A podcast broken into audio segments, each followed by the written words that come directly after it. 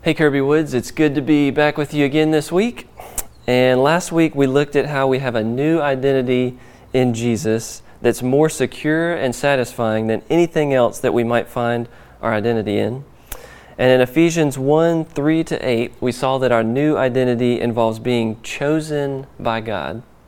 So this week I want to start by reading those verses again. Starting in verse 3, it says, Blessed be the God and Father of our Lord Jesus Christ, who has blessed us in Christ with every spiritual blessing in the heavenly places, even as he chose us in him before the foundation of the world that we should be holy and blameless before Him. In love, He predestined us for adoption to Himself as sons through Jesus Christ, according to the purpose of His will, to the praise of His glorious grace, with which He has blessed us in the Beloved. In Him we have redemption through His blood, the forgiveness of our trespasses, according to the riches of His grace, which He lavished upon us in all wisdom and insight. So, what I want us to think about today is how our new identity involves being adopted into God's family. Starting at the end of verse 4, it says, In love, He predestined us for adoption to Himself as sons through Jesus Christ, according to the purpose of His will, to the praise of His glorious grace, with which He has blessed us in the beloved. So, I have four simple truths that we can learn from this passage about our adoption. The first truth is that our adoption by God is based on His love for us.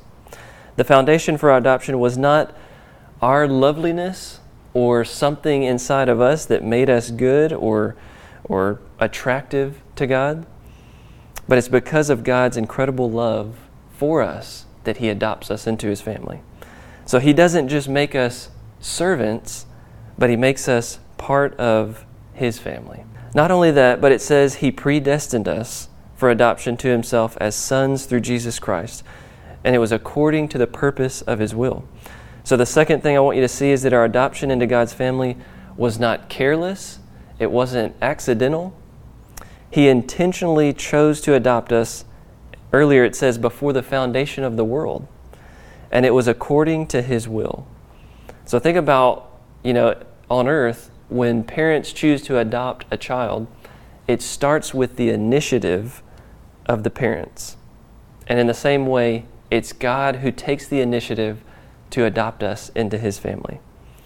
So that should give us great security, knowing that God is sovereign, he's in control of that, and that he's ultimately the one that adopts us and does all that's necessary to establish us as his children. The third thing that I want you to see about our adoption is that our adoption into God's family is a reason to worship. In verse 6, Paul says that all of this is to the praise of his glorious grace. So, again, think about when a child is adopted into a family. That child, you know, the best part is not that the child has a bigger house or nicer clothes or nicer food. The best part of being adopted is that the child has a mother and a father who love that child unconditionally. So think about in the same way when we're adopted into God's family, there's all kinds of things that Paul talks about that we're blessed with as a part of that.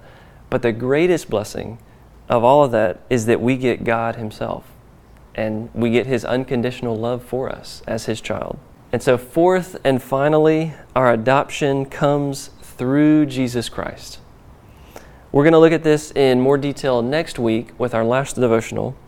But for now, it's important to see that our adoption is only possible because of Jesus' life, death, and resurrection. And think about this that Jesus alone has the ability not just to make God our master, but he has the ability to make God our father. And I think, you know, that's at the heart of our new identity in Christ. The fact that we've been adopted into God's family and I think, as Paul says, that's reason to worship him.